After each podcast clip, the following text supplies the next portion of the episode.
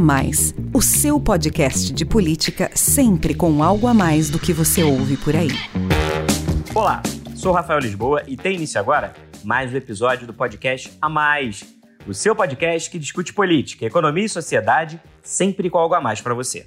O A Mais faz parte da Bússola, que é uma plataforma de conteúdo estratégico, parceria da revista Exame com o grupo FSB.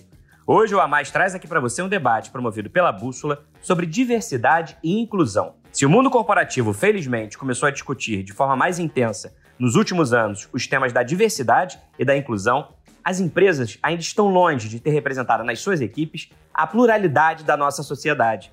Mulheres e negros são maioria no Brasil, mas estão em minoria nos postos mais altos do mercado de trabalho. Números do IBGE mostram que a população brasileira é composta por 52% de mulheres e 56% de pessoas pretas e pardas, mas ocupam, respectivamente, apenas 37,4% e 29,5% dos cargos gerenciais nas companhias. Além da desvantagem nas posições de liderança, também ganham menos. As mulheres negras, por exemplo, recebem, em média, uma remuneração 55% inferior à dos homens brancos. Os indicadores deixam claro que é preciso combater o preconceito estrutural e avançar na busca por mais equidade de gênero e étnico-racial. E essa jornada rumo a ambientes de trabalho mais diversos deve incluir ainda ações voltadas para outros grupos que também enfrentam discriminação, tanto no mercado quanto na sociedade, como pessoas LGBTQIA, pessoas com deficiência, PCDs e 50 mais. A comunidade LGBTQIA, quer das empresas mais do que as cores do arco-íris em ações de marketing no mês do orgulho, celebrado em junho, e se sentir verdadeiramente representada e acolhida em todos os dias do ano. As pessoas com deficiência esperam que seja cumprida a lei que determina a reserva de 2 a 5% das vagas para a contratação de PCDs. E a população com mais de 50 anos deseja que sua experiência profissional seja reconhecida e valorizada na troca com as gerações mais jovens. Mais diversidade no ambiente corporativo significa também mais vantagem competitiva. Negócios com um quadro plural de funcionários, que têm diferentes origens, experiências e histórias de vida, são mais inovadores e mais capazes de atrair talentos e conquistar novos mercados. E para a inclusão ser efetiva e verdadeira, não basta garantir que gente de todos os perfis entre nas companhias. É preciso assegurar essa proporcionalidade em todos os níveis hierárquicos, principalmente nas posições de comando. Em uma hora de live no YouTube da Exame, debatemos a estratégia de empresas na busca por ambientes mais inclusivos e menos desiguais e como a agenda ISD pode contribuir para essa jornada rumo à diversidade. Me acompanharam no bate-papo Cibele Lineiro, sócia da área trabalhista do BMA Advogados, Cíntia Dremer, diretora de Recursos Humanos e Sustentabilidade da Vivio, Daniela Dalacqua, diretora de Recursos Humanos da MetLife Brasil, e Márcia Silveira, head de Diversidade, Equidade e Inclusão da L'Oréal Brasil. Vamos ouvir. Bom, vou começar o nosso bate-papo reforçando o prazer que é receber vocês aqui para debater um tema necessário, a diversidade, e cuja discussão precisa avançar. Eu fico feliz que a Bússola e Exame tenham aberto mais uma vez esse espaço para a gente tratar dos desafios de representatividade de diferentes grupos mulheres, negros, pessoas com deficiência, 50 a mais, LGBTQIA+, comunidade da qual também faço parte. Desafio que ainda são muitos na sociedade como um todo, especificamente no mundo corporativo. Eu quero ouvir de vocês que estão à frente das áreas de gente, gestão e diversidade. Como é que tem sido esse processo nas empresas que cada uma de vocês representa? O que vocês podem nos contar sobre a experiência dessa jornada rumo à inclusão? Quais os maiores desafios e as principais conquistas até agora? Vou começar pela Márcia, quem abriu deste ano se tornou head de diversidade, equidade e inclusão da L'Oréal Brasil. A L'Oréal, que é a empresa líder mundial em beleza, está presente aqui no país há mais de 60 anos, tem o propósito de criar a beleza que move o mundo. E essa beleza, para a companhia, só faz sentido se for diversa, inclusiva e plural, né, Márcia? Por isso, com o objetivo de representar a sociedade brasileira na sua imensa diversidade, a L'Oréal trabalha em quatro frentes: times mais diversos, produtos que atendam às demandas dos consumidores, comunicações que reflitam a nossa sociedade e projetos sociais inclusivos. E esse plano de ação se baseia em cinco pilares: raça, pessoas com deficiência, gênero, LGBTQIA+, e intergeracional. Márcia, então explica para a gente mais dessa estratégia de vocês para ampliar a inclusão, tanto interna quanto externamente. Como é que tem sido essa jornada? Bom, Rafael, bom dia. Muito importante para a gente estar aqui falando né, sobre esse tema tão rico para a L'Oréal, que é a diversidade. A gente tem um propósito muito forte de criar beleza que move o mundo.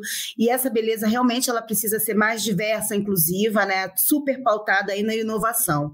É por isso que a gente tem como diversidade e inclusão como os temas prioritários para gente, né, para que a gente possa sim refletir tanto a população interna que está aqui na L'Oréal, quanto a população externa para as quais a gente serve, né?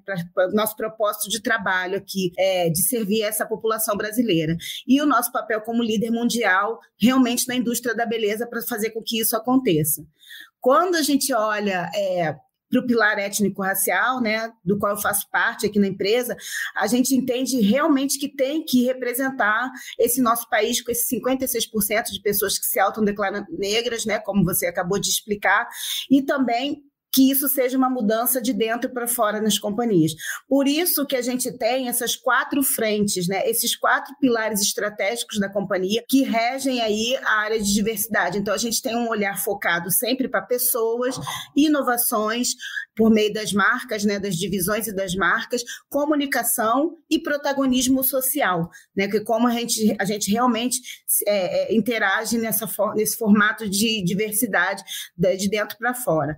Quando a gente fala de pessoas, né, quando a gente fala do nosso time, de, de, de promover um recrutamento diverso, uma capacitação, tornar um ambiente mais inclusivo. Hoje em dia, assim, para você ter uma ideia, 49% dos nossos colaboradores que foram contratados em 2021 foram pessoas negras, né? E a gente tem uma meta é, muito importante de até 2025 ter 30% de líderes negros na companhia. Hoje esse número, esse dado está em torno de 17%, né? Nós estamos aí assim seguindo fortes no caminho, especialmente porque nós somos associadas de um movimento de equidade racial, Mover, uma associação que promove aí é, esse compromisso com mais 47 empresas, né, de fazer realmente a mudança estrutural nessa, nessa na equidade de raça, tendo aí é, indicadores e metas muito fortes, né, para que a gente possa cumprir essa agenda, ter essa ambição é, cumprida até 2030. E a gente também tem um olhar super especial para os nossos colaboradores quando a gente fala por meio das nossas redes de afinidade, né, onde a gente tem mais de 100 colaboradores na AfroSoul, por exemplo, que é uma rede de afinidade no pilar étnico-racial. Também é, vale, vale abrir aqui para vocês, meio que em primeira mão, que a gente está com 250 vagas em diferentes programas de perfis de diversidade aqui na L'Oréal.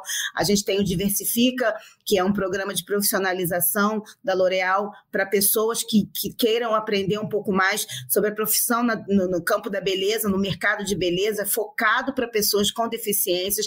A gente tem os cientistas do futuro, focado em jovens, né? E o programa de trainee também, que tem 50% das vagas dedicado a pessoas negras. Além disso, a gente faz uma super inovação por meio das marcas e dos produtos. A gente criou, por exemplo, uma, um protetor solar para Garnier, uma cor nova, uma cor negra de protetor solar, onde a gente fez essa cocriação com a Isa, que é uma influenciadora, e também com 50 consumidoras negras, né? trazendo é, para o início ali do processo, para a tomada de decisão, para o ajuste de produto, é, pessoas realmente com poder é, de presença, lugar de fala. Né? A mesma coisa a gente fez também com é, a linha de tons de Maybelline, por exemplo, uma das nossas marcas aqui do grupo, né, L'Oréal. Então, foi muito importante ter esse tipo de olhar para a inovação.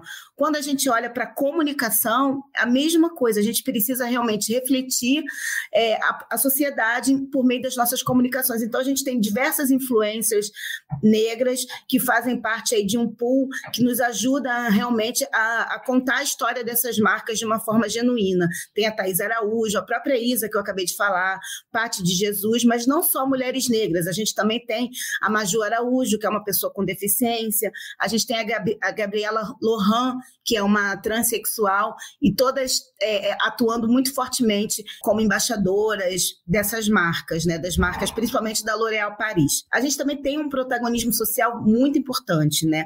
É, por meio das marcas e da Fundação L'Oréal, a gente é, faz um trabalho muito forte de impacto social nas comunidades do entorno onde a gente está presente. Então, a gente faz programas de profissionalização, de empreendedorismo, oficinas, a gente é, apoia essas organizações, por exemplo, como a Redes da Maré, com projetos que têm aí 83% é, de perfil para mulheres e desse e de toda essa população que a gente ajuda aí com esses projetos, a gente tem 72% de mulheres autodeclaradas pretas e pardas, né?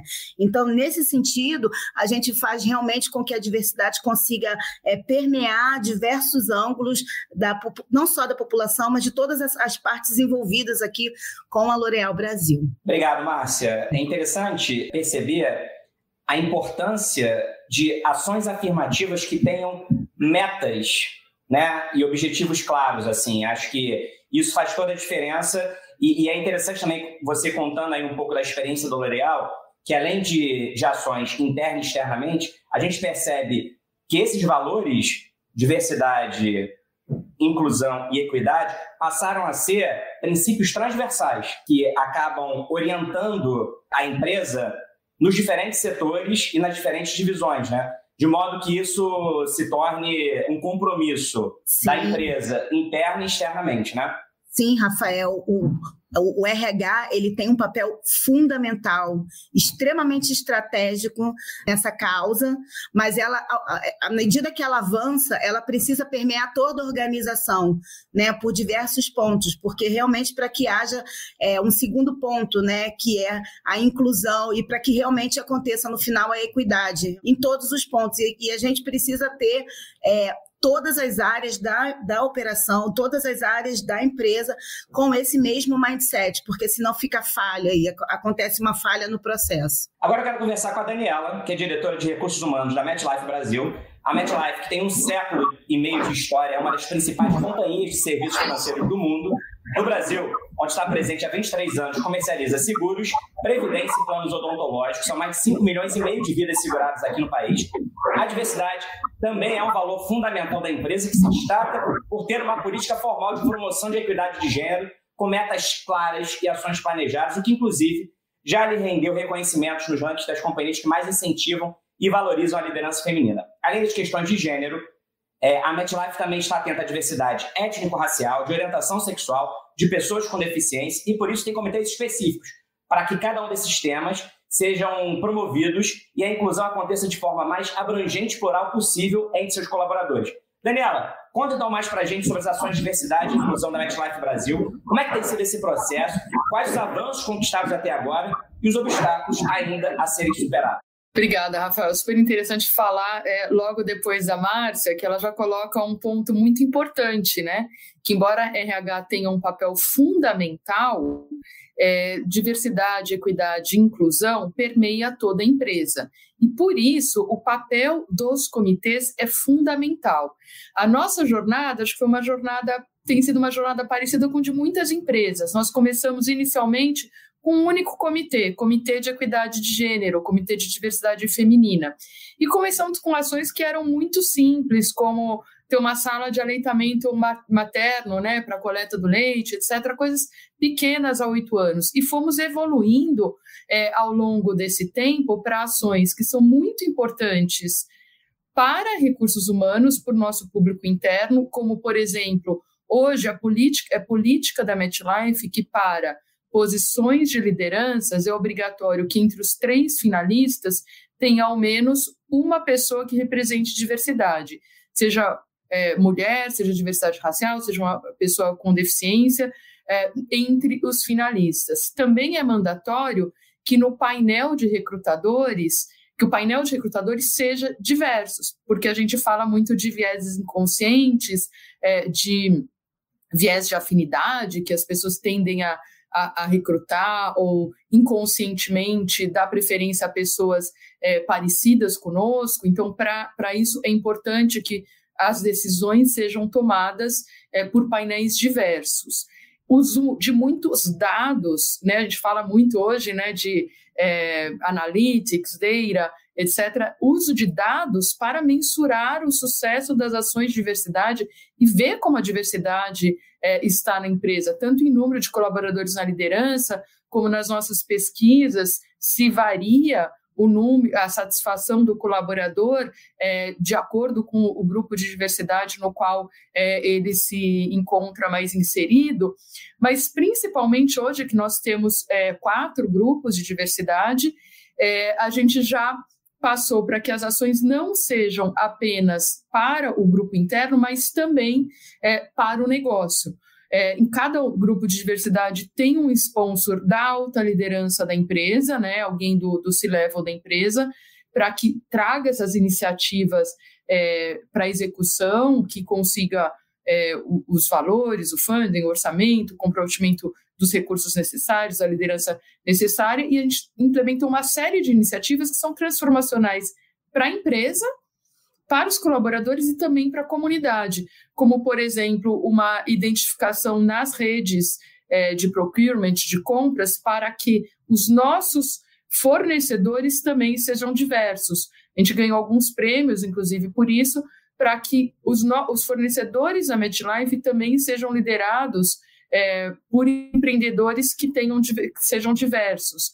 É, a gente tem alguns prêmios, por exemplo, para as empresas que são clientes de seguro de vida da MetLife e que provem que tenham equidade salarial na, entre gêneros na sua empresa. A gente implementou recentemente é, um outro produto, a assistência jurídica para o público LGBTQIA, que queira, precise de, de assistência jurídica para é, mudança de documentos ou até para é, lutar em casos que, de, de, homofobia, por exemplo.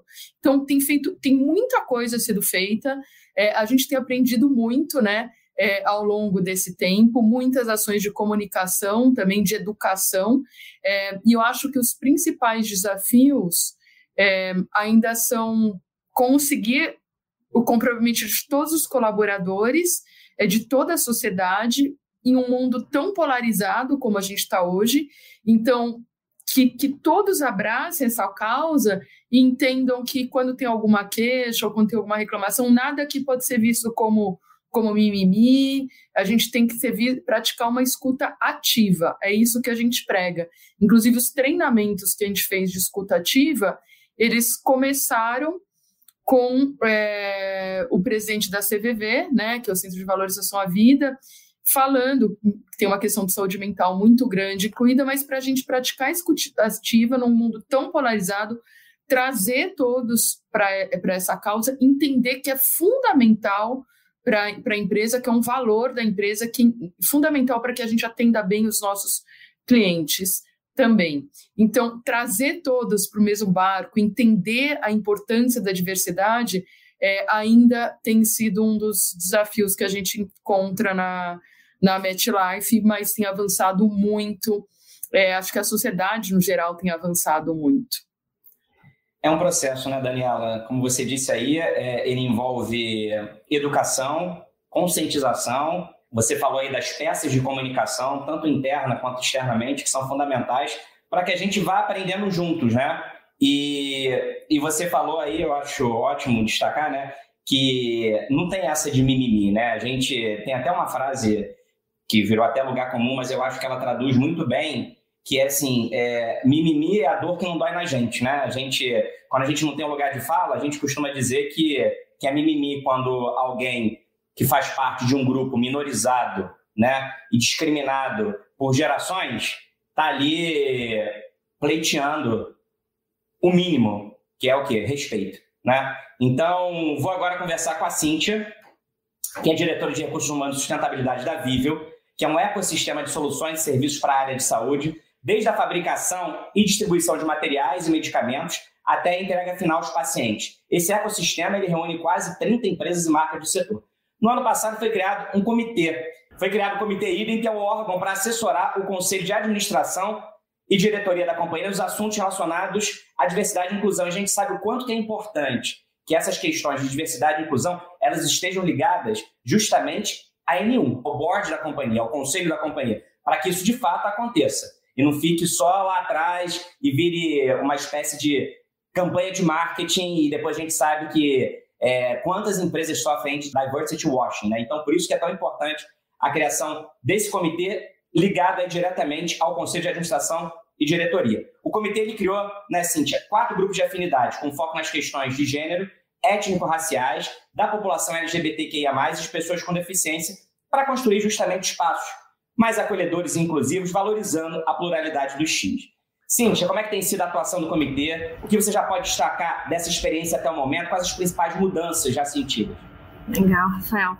Eu acho que primeiro, pegando um gancho aí no que vocês estavam conversando antes, né, da importância num, cenário onde a gente tem inúmeros feminicídios, homofobia, violência, opressão, nós temos como empresa que se posicionar frente a isso, conhecendo a história, né, o presente que a gente está vivendo e se empoderando muito do futuro que a gente quer construir.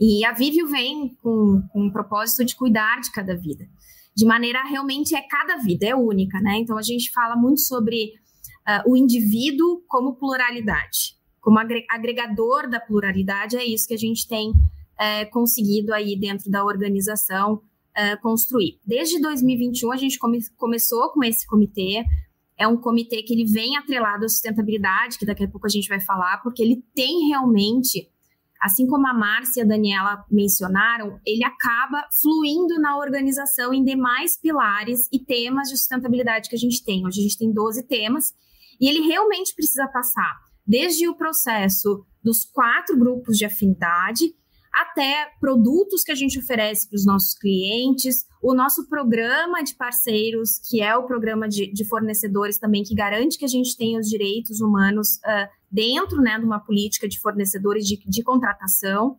Então, ele tem se expandido além dos quatro grupos de, de, de afinidade.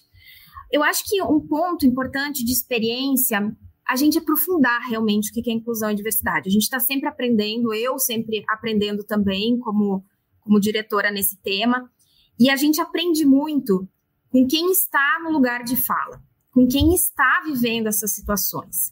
Eu acho que isso é bastante importante a gente empoder, empoderar e trazer a escutativa que a Daniela falou num nível de profundidade.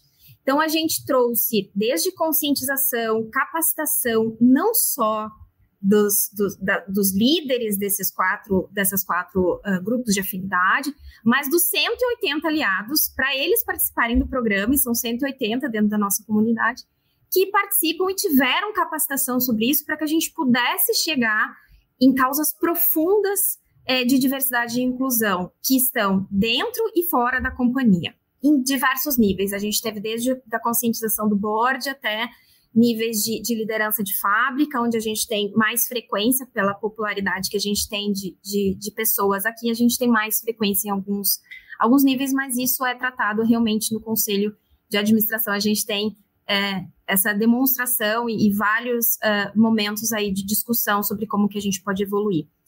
Algumas das coisas que a gente já avançou, acho legal compartilhar. A gente saiu de 6% de, pessoa, de, de mulheres na diretoria para 22%. Então, um avanço bastante grande. A gente cresceu 15 pontos percentuais de 2020 para 2022 é, em mulheres em gestão, então nós temos 46% hoje. A gente tem um programa, a gente fez um programa de, de capacitação de pessoas com deficiência para a comunidade. E Junto a isso, a gente uh, tem um contrato com algumas companhias uh, de recrutamento para que a gente tenha mais assertividade, mais efetividade na nossa busca, porque realmente, como a Daniela falou, apesar da gente ter uma política de recrutamento e seleção e uma equipe toda treinada com viés, a gente sabe que é importante ter parceiros externos que nos apoiem e que nos tragam aí um, esse, esse, essa assertividade que às vezes a gente demora muito por não conhecer realmente tudo que a gente tem que, que conhecer na sua profundidade. É, a gente tem benefícios diferenciados, então, também saindo, a Márcia falou um pouquinho sobre uh, spoilers aqui, a gente já está falando de spoilers de programa de benefícios uh, específicos para pessoas com deficiência. E a ideia realmente é a gente evoluir. Nosso programa de estágio já vem também com uma evolução. 80% dos, dos estagiários vieram de, de escolas públicas, a gente fez o, o processo de triagem às cegas, justamente para a gente começar esse processo é, totalmente com foco uh, no match cultural e na jornada das pessoas e conhecer elas na profundidade. E 73% deles é, se autodeclararam é, de grupos minorizados, como mulheres, LGBTQIA, e pessoas não brancas. Então, acho que é uma evolução que em um ano tem nos deixado extremamente felizes, porque a aceitação uh, das pessoas no ambiente está cada vez melhor e a gente consegue visualizar isso através da pesquisa de engajamento. Que bom, Cintia. É bom ouvir aí toda essa evolução em tão pouco tempo e, e que essa jornada continue assim, rendendo muitos frutos para a empresa e para a sociedade, porque na verdade tudo se transforma, né? Quando a gente traz essa questão da inclusão e da diversidade para dentro do mundo corporativo, isso acaba transbordando e afeta toda a sociedade, ainda bem. A gente ouviu aqui o relato de três companhias que têm trabalhado com estratégia de planejamento para promover ambientes de trabalho mais inclusivos e diversos. É um processo, há muito claro o que avançar, mas existe um esforço, como vocês viram aí, que se traduz nas ações que a Márcia, a Daniela e a Cíntia listaram aqui. Essa, porém, não é, infelizmente, a realidade de todo o mercado. Muitos profissionais ainda precisam superar muitas desigualdades e enfrentam uma série de preconceitos alguns mais e outros menos explícitos, mas eles estão ali. O preconceito, a discriminação. E é justamente para saber, do ponto de vista jurídico, como é que colaboradores e empresas podem reagir a episódios de discriminação e como a lei trata essas questões de diversidade e inclusão no mundo corporativo, que eu quero falar agora com a Cibele, que é sócia da área trabalhista do BMA Advogados. Como é que empregados e empregadores, Sibeli, estão aparados legalmente em relação a esses temas? Quais os direitos e as obrigações? E aproveito também pedir para você falar um pouco da experiência do próprio escritório de vocês com essa agenda, já que você faz parte do BMA Mulher e do BMA Diversidade, programas para discutir e promover a inclusão tanto interna quanto externamente. Obrigada, Rafael. É muito bom ouvir as iniciativas né, da, das empresas e a gente tem visto que isso tem crescido muito em várias empresas. Inclusive, a gente tem ajudado algumas empresas a revisar as políticas internas de diversidade, de inclusão, de medidas é, posteriores a algum episódio de discriminação, aperfeiçoamentos, enfim, medidas disciplinares, inclusive, porque a gente começa a ter que avançar, né? Além, a gente treina, capacita e depois tem que cobrar e ver o que aconteceu e remediar os problemas e, e ajudar as pessoas a, a entender que isso não são é, iniciativas de marketing das empresas. Essas e nem, e nem, podem ser, né? E aquelas que estão ainda nesse estágio, né, mais marqueteiro, elas vão ser cobradas pelos seus empregados, pelos seus clientes, pelos seus fornecedores. Então, assim, eu estou muito feliz que eu estou aqui acompanhado de pessoas que estão em empresas que já estão em outro nível, então é muito bom. Falando muito rapidamente das iniciativas é, do BMA, né, que a gente já tem o BMA Mulher já faz seis anos e a gente tem o BMA Diversidade também já faz quatro anos. É, aqui a gente sempre teve. A gente tem um grupo muito grande de mulheres, né? 58% do, das advogadas, dos integrantes aqui no BMA são mulheres, e entre os sócios a gente já está em 41% são sócias. Então, assim, a questão do gênero tá boa, mas obviamente que a gente, na, no BMA Diversidade, a gente criou os quatro pilares também: gênero, LGBTQIA, equidade racial e PCD porque existe uma agenda constante, importante, não só interna quanto externa. Então é legal a gente ter os propagadores, que a gente hoje a gente conta com mais de 100 propagadores. É, para discutir os propagadores que têm mais lugar de fala, para identificar problemas aqui, fora daqui, o que, que a gente pode fazer tanto no escritório quanto fora, quais são as iniciativas. Então, na questão da equidade racial, a gente é, participa da Aliança Jurídica pela Equidade Racial, que é um grupo dos escritórios que está focado nessa temática, em trazer mais advogados estagiários negros para os grandes escritórios do Brasil, porque, enfim, eles não podem ficar de fora. É, o Incluir Direito, que também é outra iniciativa visando estudantes é, de direito negros.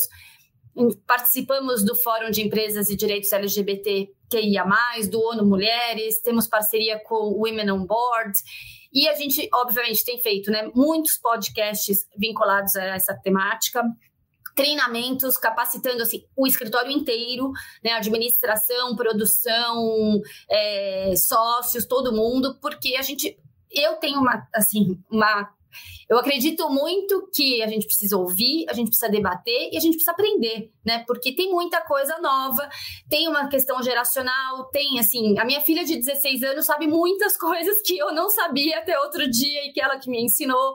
Então a gente também tem que respeitar isso, né? É, que tem gente que já está um pouco casinhas adiante, ou pelo lugar de fala, ou pela empatia, ou pelo interesse, e tem pessoas que estão aprendendo, mas todas são capazes e precisam aprender. Porque, já indo para a sua primeira pergunta, assim, sem eu me alongar aqui nas nossas iniciativas, que, que tem outras também, a, a gente agora tem um programa de mentoria para as mulheres, e a gente tem dado nossos, nossos passos. Eu acho super importante a gente falar da questão legislativa desse tema, diversidade e inclusão, para deixar claro é, a necessidade desta, desta temática dentro das empresas, não só para você deixar de ter ambientes hostis para mulheres, para a população LGBTQIA, para os PCDs e etc., mas também para estar em compliance com a legislação, né? Porque a temática da não discriminação ela não é nova.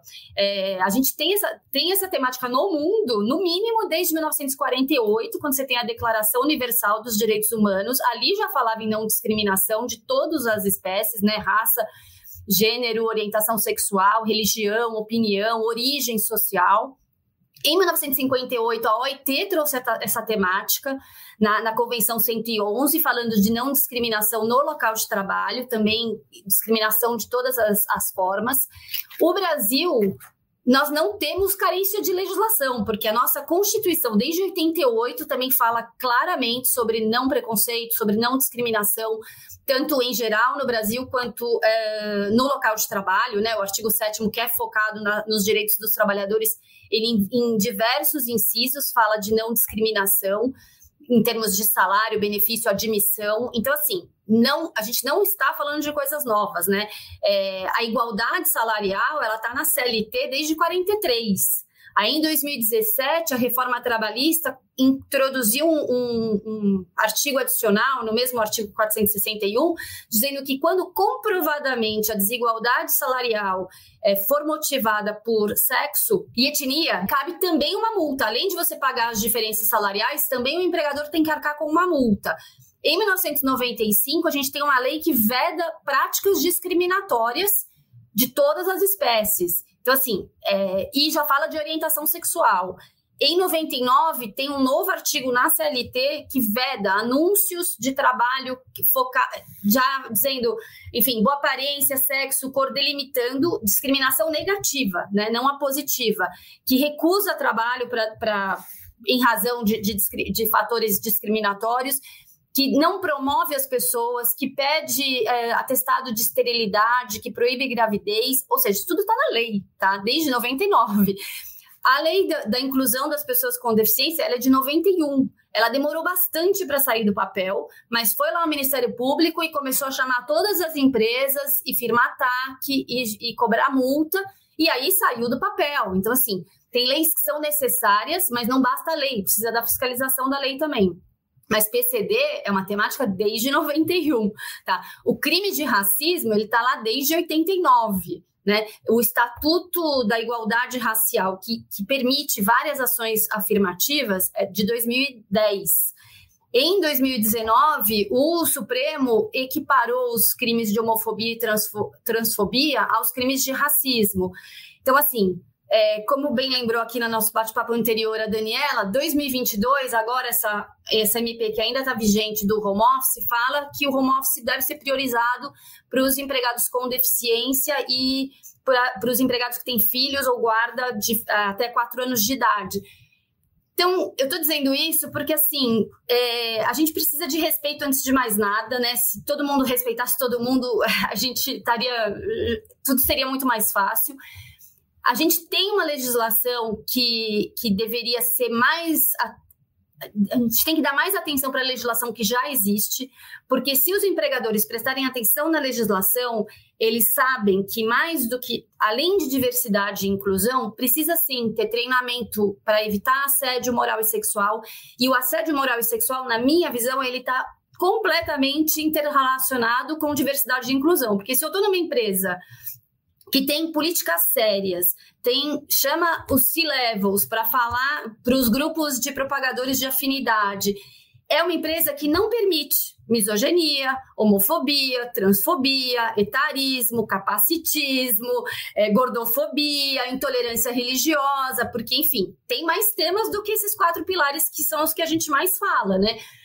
E, para mim, pensando assim, como advogada trabalhista, essa pauta ela é urgente, porque, porque ela, ela sempre vai impactar nos, nas questões legais, nas questões reputacionais, que é o drive de muitas empresas, mas que seja, né, não, que não tem problema, porque hoje, se você tiver uma ação trabalhista, por exemplo, envolvendo intolerância religiosa, é, racismo, dificilmente, salvo se o empregado pedir que essa ação corra em segredo de justiça, ela vai correr em segredo de justiça. Só pelo benefício do empregador, ela não vai correr em segredo de justiça.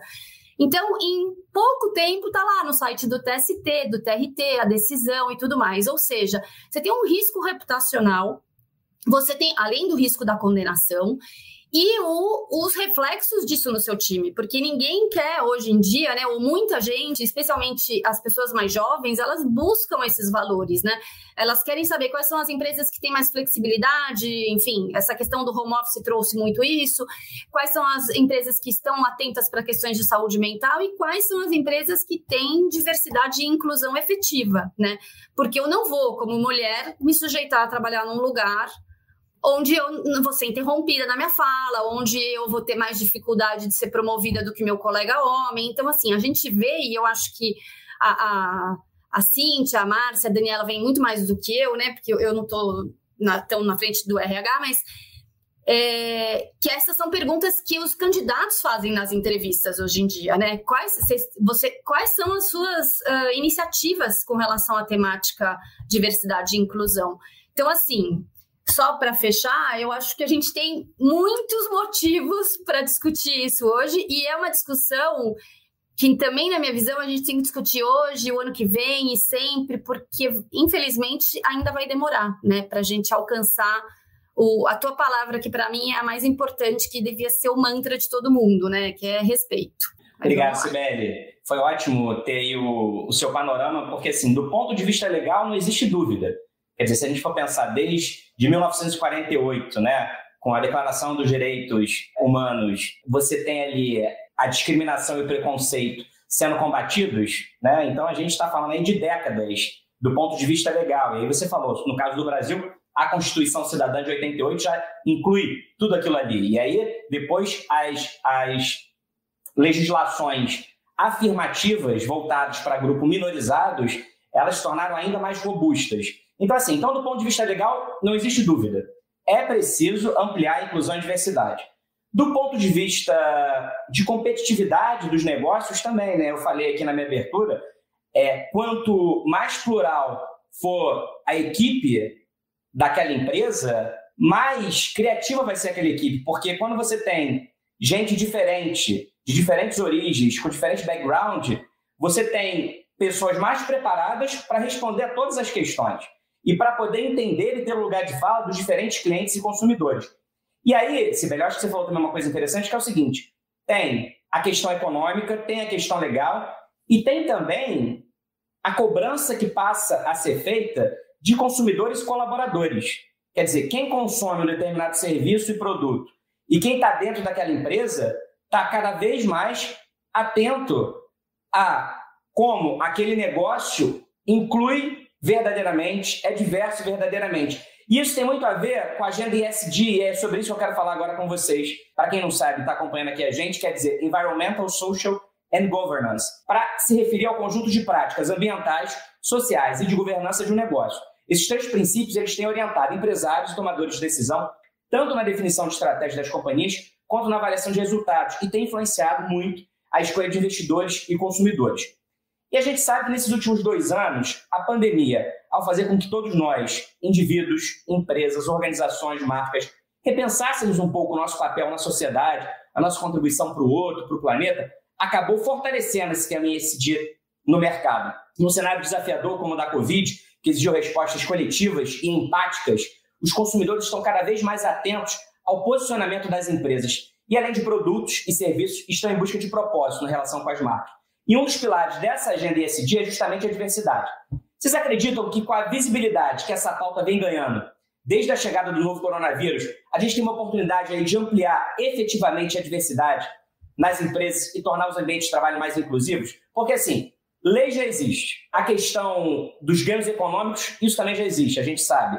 Só que agora essa agenda, ela ficou mais visível. Ela ganhou mais debate na sociedade. E eu acho que a pandemia contribuiu para isso. deu um chacoalhão em todo mundo, exigiu mais empatia e fez com que a gente prestasse mais atenção no outro.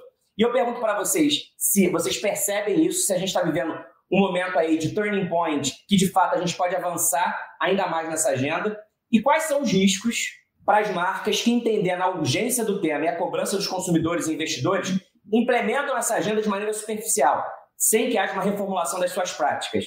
A chamada aí diversity washing, né? Primeiro você, Márcia.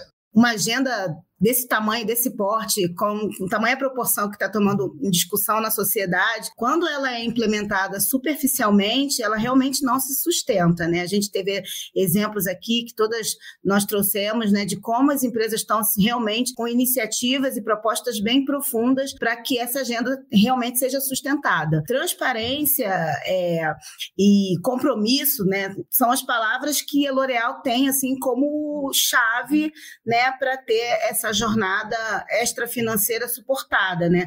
Que essa jornada hoje nossa extrafinanceira ela é tão importante quanto a jornada financeira e ela é também auditada e reconhecida por organizações super reconhecidas e independentes, né? Que colocam a gente aí realmente em rankings importantes de classificação de ESG. Por exemplo, para você ter uma ideia, trazendo para o pilar de diversidade, né, do qual eu estou liderando aqui, a gente tem aí um, um, um, uma, um reconhecimento reconhecimento e empoderamento feminino, né? Pelo Índice de Igualdade de Gênero, GAI, né? E assim, isso foi aconteceu em 2021 e esse e esse ranking é um ranking da Bloomberg e pelo quarto ano consecutivo a gente conseguiu essa posição, né? Então é muito importante que a gente tenha realmente uma meta de construir uma organização assim verdadeiramente diversa, né? Para que a gente possa garantir aí que esse compromisso, né, que as pessoas estejam comprometidas realmente com um ambiente de trabalho mais inclusivo, né? Principalmente principalmente quando a gente fala de, de admissão de novos colaboradores, de treinamentos focados em diversidade, de treinamentos mandatórios de diversidade, como é o que a gente tem aqui para os nossos mais de 2 mil colaboradores. A gente também promove uma boa parte de letramento por, por meio de palestras, eventos de diversidade, por exemplo, criando cartilhas como um, um glossário LGBTQIA, um manual de expressões LGBT fóbicas, né, para que a gente realmente possa evitar esse tipo de ação aqui dentro. E a gente, como eu falei, a gente conta aí para dar suporte para essas ações, para não parecer que não é, é, é, nenhum tipo de diversity washing. A gente tem aí, por exemplo, as redes de afinidade. Eu falei no início que a gente tem a AfroSoul, que é uma rede de afinidade extremamente voltada para pessoas negras, mas a gente também tem a Prismas, voltadas para pessoas LGBTQIA+, a gente tem a Gaia, que é voltada para mulheres, e a Potencialidades, que é voltada para pessoas com deficiência. Essas redes juntas, elas têm aí em torno de 400 colaboradores que se reúnem de forma voluntária para tratar de temas muito é, importantes na jornada da diversidade e da inclusão, né? Que é o acolhimento, é, letramento das pessoas, é, uma forma de se comunicar melhor dentro da companhia, entre essas, essas redes. Essas redes até atuam na interseção, né? Porque é um outro ponto aí importante que a gente traz para a diversidade quando a gente olha aí para uma mulher mulher negra, PCD, para uma, uma mulher é, é, LGBTQIA, negra, enfim, todos esses pontos a gente tem que olhar também. E essas redes são de pessoas que, que, que, voluntariamente desejam fazer a transformação. Então, é um grande suporte. Outro grande suporte que me veio aqui é um suporte até que a gente foi premiado recentemente, recentemente entre as subsidiárias da L'Oréal no, no, no, global, né, no mundo. A gente recebeu um prêmio que se chama Beauty of Inclusion por uma iniciativa de diversidade que se chama Mentoria Colorida, onde a gente propõe uma mentoria reversa feita de pessoas negras da companhia para os altos líderes da companhia, explicando sobre o tema, conversando sobre situações é, relacionadas à, questão étnico-racial. E a gente tem, em contrapartida, grandes líderes da empresa nos seus, das suas cadeiras, né, mentorando a carreira dessas pessoas negras, para que realmente aconteça aí uma movimentação interna, uma inclusão mais forte, né, e para que realmente a gente consiga atingir esses pilares, por exemplo, de e ambições ligadas à liderança negra dentro das, da, da, companhia. E a gente também tem outro programa que é o inglês inclusivo, né? feito para pessoas negras, com professores negros, e que o mais interessante disso tudo também é que em inglês, eles discutem sobre a temática regional nossa aqui do racismo estrutural, né, institucional que a gente tem. Então, assim, essas atitudes fazem com que a gente não fique na superfície, né? A gente realmente transborda o que a gente está fazendo de dentro para fora para que a gente possa chegar assim nas inovações das marcas e expor externamente é, para o nosso consumidor como a gente está atuando é, nessa pauta, né? Que agora sim se torna tão importante cada vez mais quanto os resultados financeiros de uma companhia. Obrigado, Márcia. Daniela, qual é a sua opinião? Acho que eu tenho um exemplo muito bom na MetLife, porque eu trabalhei em grandes empresas, empresas muito bacanas, mas acho que eu nunca trabalhei em uma empresa que vivenciasse tanto propósito, que tivesse um exemplo tão bom de vivenciar o propósito, por um motivo muito triste, você mencionou a pandemia. É, e a MetLife, assim como algumas, duas outras seguradoras, ela tinha é, no seguro de vida, no nosso contrato, a exclusão por pandemia. Ou seja, quando a gente vende um seguro de vida, tinha uma precificação para isso e excluía a pandemia, porque se tivesse uma pandemia, a empresa ia ter, infelizmente, mais mortes é, e mais sinistros do que ela poderia assegurar. Mas o nosso slogan, né, o nosso moto, o nosso propósito é sempre com você construindo um futuro mais seguro. E quando começou a pandemia, a empresa tomou a decisão de excluir essa cláusula, ou seja, de cobrir as mortes, quando a ONS declarou pandemia, a MetLife não precisaria cobrir os falecimentos e uh, os, as internações, os afastamentos por Covid. Mas a empresa tomou a iniciativa de é, cobrir. Isso parece uma coisa simples, mas é uma iniciativa que impactou muito o nosso bottom line. Foi muito dinheiro, foram milhões e milhões de dólares investidos nisso. Foram dois anos é, impactados financeiramente. Isso é propósito na veia. Se a empresa não segue isso, é, que tem a ver com governança, com social, é, com o que é ESG, como é que a empresa pode dizer que ela está sempre construindo o futuro junto? Se na hora que, que tem os pilares com cliente, colaborador, é, a empresa não seguiu isso. Então, tem muito a ver a Cibele falou da legislação, sim, tem uma parte muito grande que a legislação obriga fazer e a gente tem que fazer. Nesse caso, a legislação a gente estava coberto, muito coberto, inclusive. Mas tem um risco reputacional, tem um risco de não viver em relação aos seus valores. E quando a empresa, além do risco reputacional, as empresas seguem ESG, porque é lei, porque é importante para a sociedade, é importante para o nosso negócio, é importante para o longo prazo da empresa, para a construção desses valores. É, a Sibeli também falou, né, a gente até deu risada, porque acho que todo mundo se identifica com isso. A minha filha de 16 anos sabe mais é, desses assuntos do que eu. Eu também tenho um filho de 22 anos, é isso mesmo. As novas gerações não, não foram como a gente, que foi um aprendizado. Então, isso já está inerente, eles não aceitam mais, os candidatos não aceitam mais. Logicamente que, enfim, a gente tem uma situação de desigualdade social muito grande na empresa, né, na, no Brasil, as pessoas têm que aceitar, né, é, se submeter às vezes a empresas que não são tão legais, mas a partir do momento que, que o, a pessoa já tem o poder de escolha, ele leva em consideração isso. Então, eu acho que o risco são, são três principais: o, a legislação, o risco reputacional e o risco de não receber os benefícios disso. Quando a gente tem uma empresa mais diversa, uma empresa que respeita ESG e environment, meio ambiente, é o ambiente que a gente vive, a gente vai estar nossos filhos e netos, nós somos impactados com os danos ao meio ambiente que a gente tem é, causado. Nós, a, a vida, a, um ambiente socialmente mais inclusivo é melhor para todo mundo, não é só para quem está nessas caixinhas de diversidade. Uma sociedade machista é ruim, inclusive, para os homens. Então, a gente construir tudo isso, esse é o risco de não seguir a, a agenda ESG. É o risco de viver numa sociedade pior para todos nós, para os nossos filhos e para os netos. Ninguém quer isso. Então, acho que esses são os grandes riscos que a gente corre se a gente não levar muito a sério é, a agenda SG e não tratar isso como você falou no começo. Às vezes pode ser uma coisa de marketing, uma coisa superficial. Não faz sentido, não vale a pena é, viver assim, não vale a pena trabalhar assim. Ô Daniela, eu vou usar aqui um, um exemplo pessoal meu, mas que eu acho que isso pode ser transferido para o mundo corporativo. essa questão que você falou desse círculo virtuoso, né? Assim, a diversidade ela traz um círculo virtuoso. Para uma empresa diversa, todo mundo sai ganhando. Quem faz parte desses grupos minorizados e quem não faz, porque a sociedade é, se torna mais acolhedora e mais inclusiva.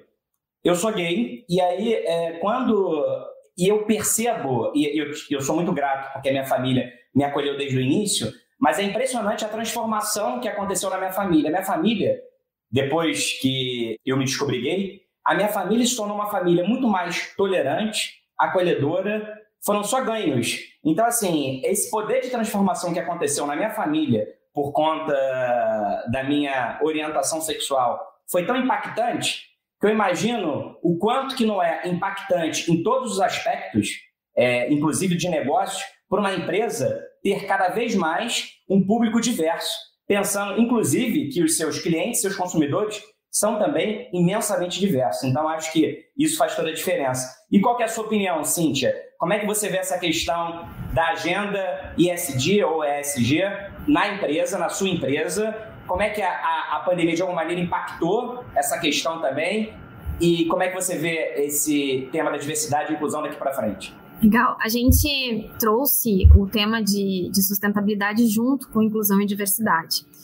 E eu acredito muito que os temas eles estão interseccionados. Não tem como, ou como você começa a aprender sobre sustentabilidade, se aprofundar sobre o tema, você amplifica a sua visão em diversos, uh, diversas áreas, diversos segmentos, diversas visões que você tinha mesmo sobre o seu produto, sobre o seu fornecedor. Então, eu acredito que sustentabilidade ESG ela se acelera quando a gente coloca junto e dá a mesma importância. A mesma importância que eu trato em profundidade de emissões, de energia, eu tenho que tratar a mesma importância, porque os temas são urgentes, são tão urgentes quanto. A gente não tem um que é melhor que o outro. Diversidade, inclusão, emissões, energia está na mesma na mesma, é, no mesmo nível. Até porque quando você menciona, né, a gente tem a diversidade, a gente tem a inclusão, a gente tem o S, né, o S de social, governance, a gente ter política mais abrangentes, uma, um, um, conselho administrativo que tenha mulheres no board, a gente tem o social que fala sobre direitos humanos, a gente fala sobre saúde e segurança, saúde mental, inclusive, não só física, como a Cibele mencionou, são questões que passam pela inclusão dos nossos colaboradores e a forma como eles estão inteiros aqui, né, performando, trazendo, colaborando e criando junto com a gente. Então, eu entendo, assim como as demais, eu acho que é um pouco unânime até, até o momento, de que é, é, é uma empresa que não tem a sua profundidade e que não traz esses temas na sua transparência, sem dúvida, não tem credibilidade perante a retenção de talentos, perante os clientes e perante a, a sociedade e comunidade que nos, nos rodeia. É, acho que esse é um, um ponto, e cuidar de cada vida para nós é essencial, desde a e aí a gente fala desde os fornecedores, colaboradores até os profissionais da saúde, que foi onde a gente teve bastante desafio, sem dúvida, durante a pandemia. Cada vida é plural, né? Sibeli, qual é a análise que você faz também dessa questão da agenda ISD e como é que ela impacta no avanço das pautas da diversidade e inclusão e como é que esse tema acabou ganhando força desde o início da pandemia?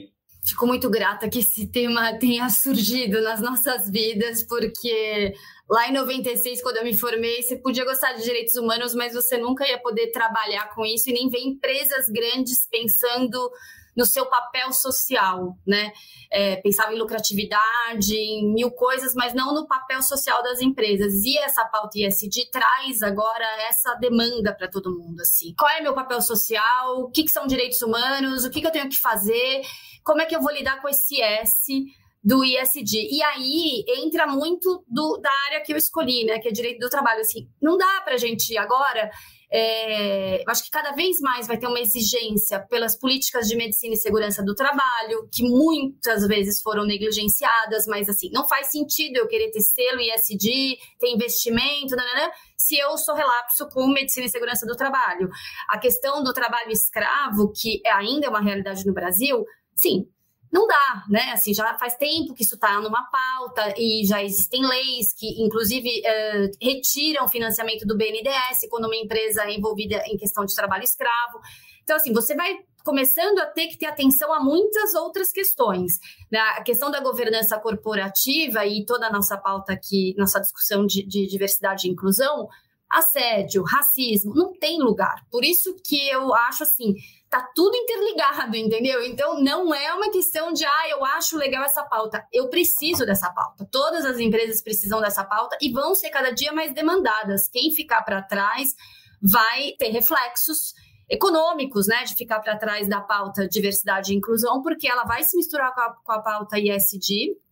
E eu acho que a gente vai avançar muito rapidamente para o momento em que não basta eu ter um número X de mulheres, um número X de negros, um número X que muitas vezes não dá nem para mapear, né? Assim, ser um ambiente acolhedor para a população LGBT, um número X de PCDs. Não, eu tenho que ter qualidade nesses contratos. Então, assim, onde estão os seus negros? Onde estão as suas mulheres? Ah, tem na liderança? Tem, elas são promovidas?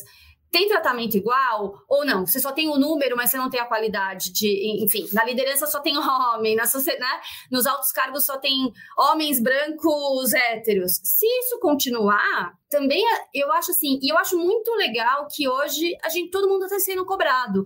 As empresas estão sendo cobradas pelos seus clientes, é, todo mundo está cobrando seus fornecedores, os escritórios de advocacia estão sendo cobrados quando preenchem ali aqueles é, quando você vai começar a prestar serviços ou, ou ser candidato a prestar serviços para alguém, já te perguntam o que, que você faz, qual é a sua, que, que, como você lida com diversidade e inclusão.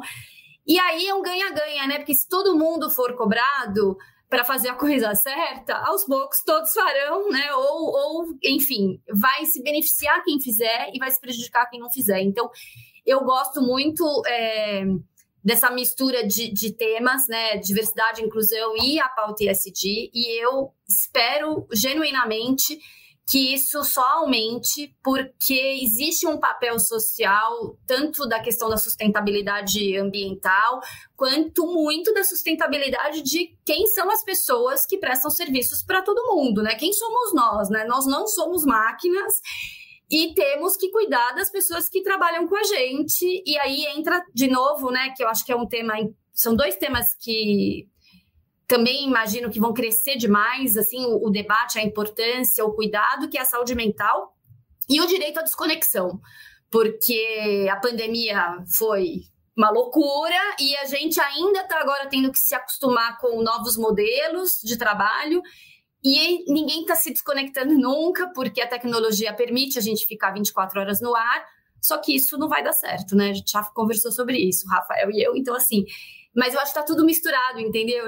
Assim, na minha visão, né? Assim, então eu tenho esperança de que caminharemos sempre aprendendo mais e nos cobrando. Espero que a gente melhore, né, nos próximos anos. É interessante que você falou, Sibeli, que tá tudo conectado, porque na vida real não existe essas caixinhas, né? Por isso que é interessante também a agenda ESG, ela, na verdade, ela ser muito abrangente. Quando ela pega o E, né, de meio ambiente, de sustentabilidade ambiental, quando ela pega o S, de responsabilidade social, mas também de preocupação com diversidade e inclusão dentro dos times, e o G ali de governança, de compliance, tá tudo ali junto por uma razão, porque ainda que você queira em termos metodológicos, para facilitar separar por caixinhas, o fato é que essas questões elas estão todas misturadas e, e, e a pandemia também nos fez perceber que não dá para separar a vida profissional, a vida pessoal, a gente acabou embolando tudo. E aí, esse futuro híbrido, ele é híbrido porque a gente tem que ficar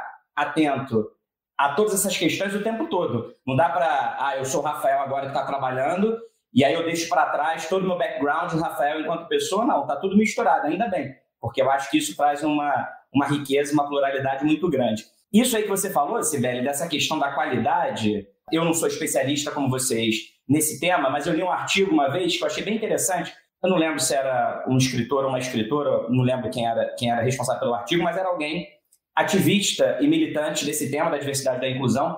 E aí trazia uma metáfora que era interessante, que é assim, olha, as empresas é, dizem que estão trabalhando a questão da diversidade, né? E por isso colocam pessoas muito variadas para dentro da empresa, o que é ótimo. Mas isso é diversidade. É a mesma coisa de todo mundo ser convidado para uma, uma festa. Isso é diversidade. O convite foi para todo mundo. Agora, inclusão é quando essas pessoas, de fato, ocupam as melhores posições de maneira proporcional. E aí ela trazia, essa pessoa trazia para a festa esse exemplo e falava assim: olha, diversidade é você recebeu o convite para a festa, inclusão é você ser convidado também para dançar. Eu achei interessante, eu não sei também se esse já é um exemplo muito batido, é um lugar comum, mas é didático, né? Porque faz a gente perceber que assim são várias camadas. Tem a diversidade, que é uma primeira delas, tem a inclusão e a mais importante delas que é a equidade, que é quando houver de fato o equilíbrio e a proporcionalidade. Gente, eu adoro falar sobre esse tema também, estou falando muito aqui, a gente já estourou o tempo, eu quero muito agradecer a participação de cada uma de vocês, aprendi muito com cada uma de vocês. Sibeli Lineiro, do BME Advogados, Cíntia Dremer, da Vívio, Daniela Dalacqua, da MetLife Brasil e Márcia Silveira, da L'Oréal Brasil. Muito obrigado pela participação de vocês. Você acabou de ouvir o debate da Bússola sobre diversidade nas empresas e a busca urgente e necessária por ambientes de trabalho mais inclusivos. Obrigado pela sua companhia até agora e a gente se encontra novamente no próximo episódio. Tchau!